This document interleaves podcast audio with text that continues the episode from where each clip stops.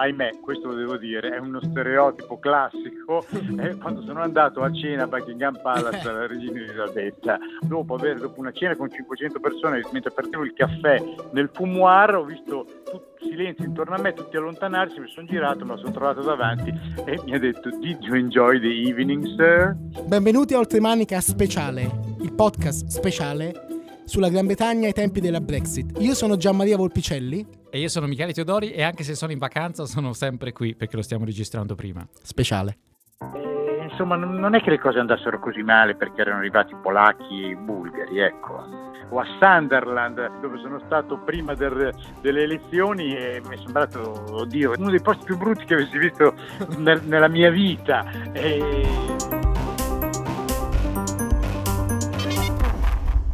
Pronto? Pronto Michele, sei in vacanza? Eh, Gianmaria, che vuoi?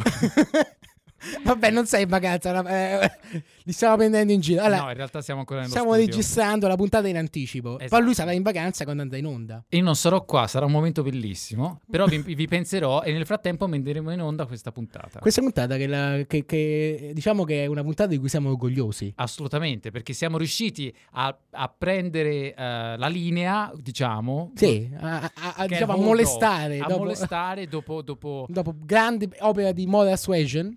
Un grandissimo scrittore, reporter, corrispondente, giornalista. Mm, sì, un, un, diciamo che è il decano dei, dei corrispondenti italiani a Londra, o sbaglio? Se non è il decano per età, sicuramente lo è per esperienza. Enrico Franceschini. Enrico Franceschini di Repubblica, che ha anche scritto un ottimo libro che si chiama Scoop, un romanzo su, sull'essere corrispondenti, non a Londra però.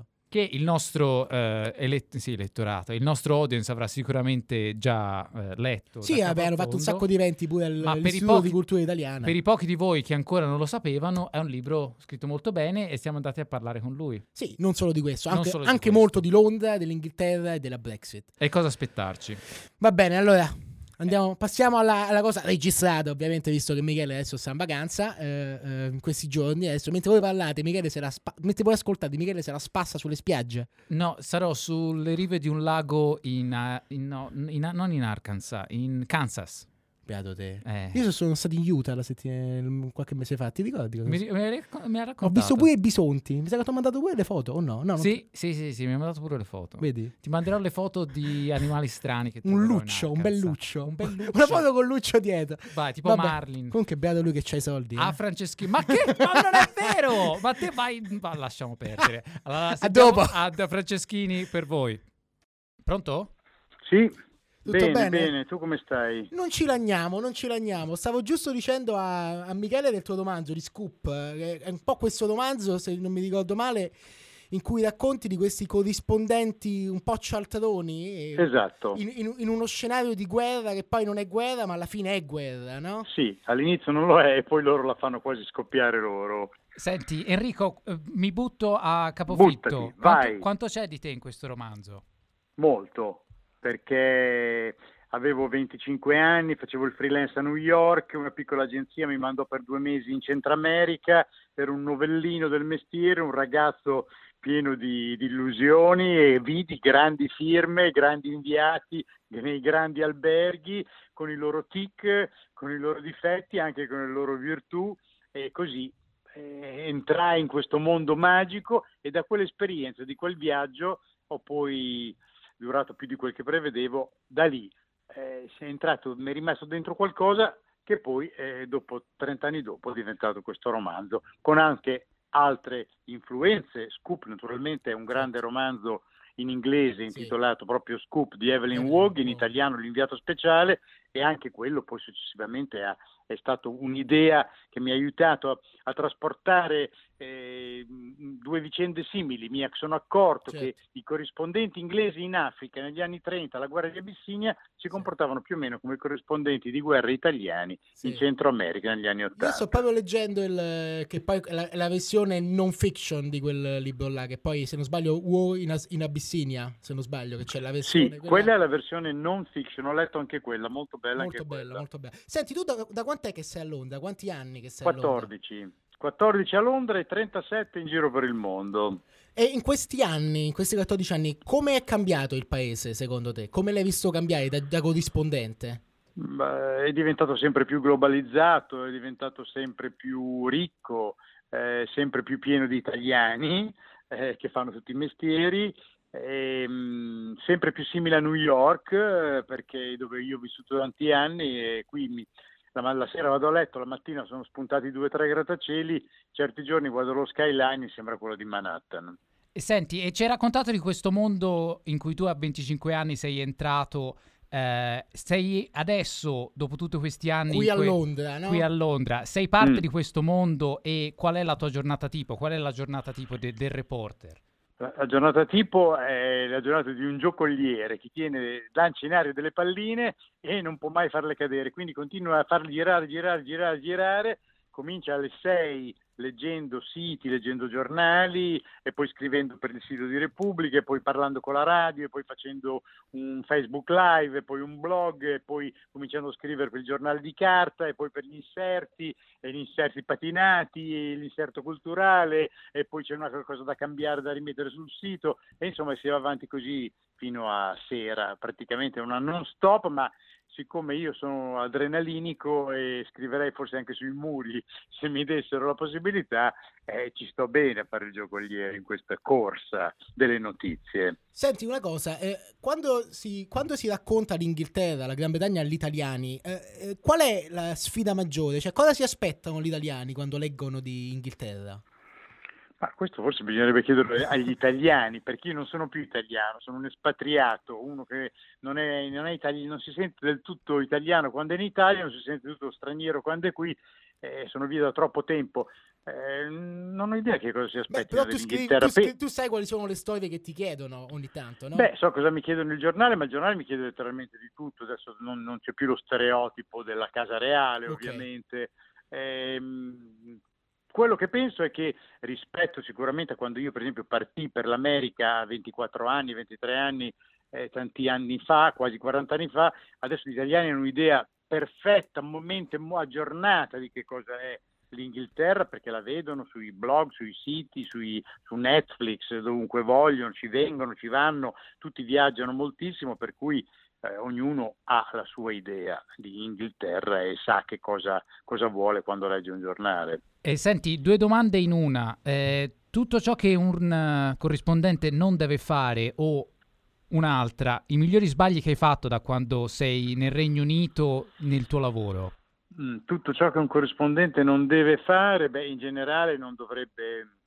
non dovrebbe usare dei luoghi comuni a scrivere, che è un grave difetto, e non dovrebbe, secondo me, pensare di eh, partire con un'idea preconcetta e, e non avere delle ideologie, non parteggiare, non parteggiare troppo. Ecco, diciamo un po', io adesso eh, parteggio perché la Brexit non mi piace, certo. Theresa May non, non mi è simpatica, però in generale, ecco, in tutti questi anni di vita che ho fatto in Inghilterra o all'estero, anche, o anche qui, eh, eh, per esempio Blair, eh, eh, certo, ci sono dei momenti che mi era più simpatico, dei momenti che era più, più antipatico, però io non ero schierato, ecco, mm. non ero schierato, ma forse per disposizione d'animo.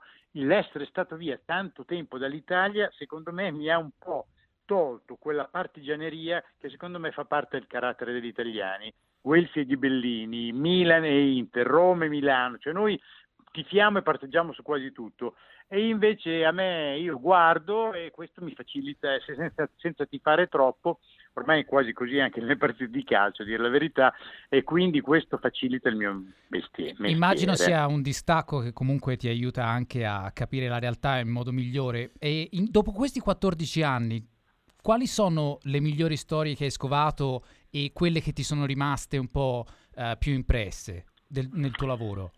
Ma eh, scovato, non penso di aver scovato delle grandi storie esclusive scoperte da me. Diciamo eh, l'esperienza più singolare che mi è capitata, che mi è rimasta dentro, è quando sono andato, ahimè, questo lo devo dire, è uno stereotipo classico, eh, quando sono andato a cena a Buckingham Palace alla regina Elisabetta. Mi è successo una volta in quattordici anni, ho messo il fracco. Ma ci hai parlato? Ci hai parlato? Sì, ci ho parlato, ci ho parlato, oltre ad averla salutata. Ci ho parlato perché alla fine, dopo aver dopo una cena con cinquecento persone, mentre perdevo il caffè nel fumoir, ho visto tutto silenzio intorno a me, tutti allontanarsi, mi sono girato, ma sono trovato davanti e mi ha detto: "Did you enjoy the evening, sir?"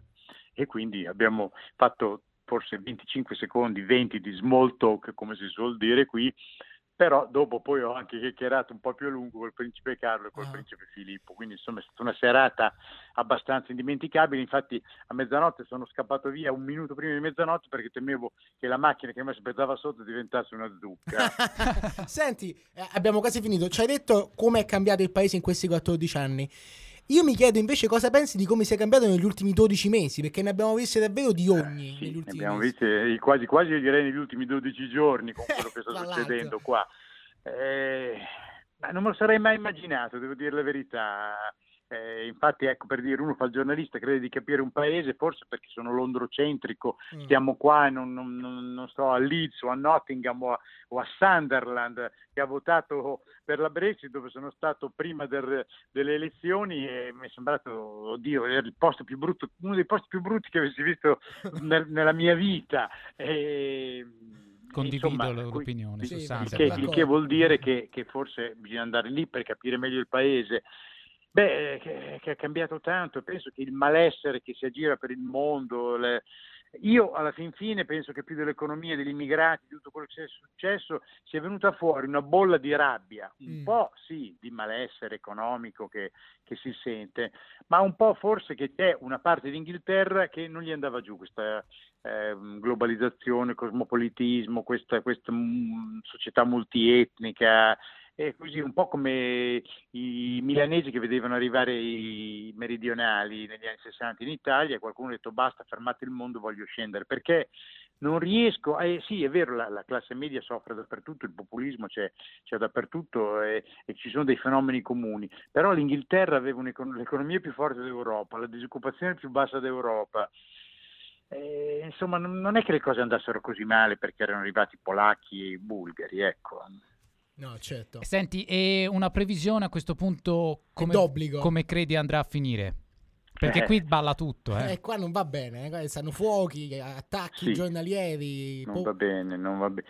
Ma eh, diciamo che c'è una cosa che ho imparato a fare in tutti questi anni di, di corrispondente in giro per il mondo, è di non fare previsioni. Vedi, ecco, ci... allora ah, è venuta fuori quello che il, il corrispondente non deve fare. È, è... previsioni, fai le previsioni, esatto, non vanno fatte esatto, le previsioni. Esatto, quello che, quello che come andrà a finire, se volete sapere come andrà a finire dovrete leggere Repubblica e ve lo racconterò lì. Ma è dopo che è successo. Certo, perfetto, perfetto. Va bene, Enrico, grazie mille, sempre grazie. Un piacere, un ci piacere sentiamo presto. Mio. Bene, ciao, grazie mille, abbraccio, grazie Enrico, ciao ciao. ciao. ciao. Rule Britannia, Britannia rule the waves.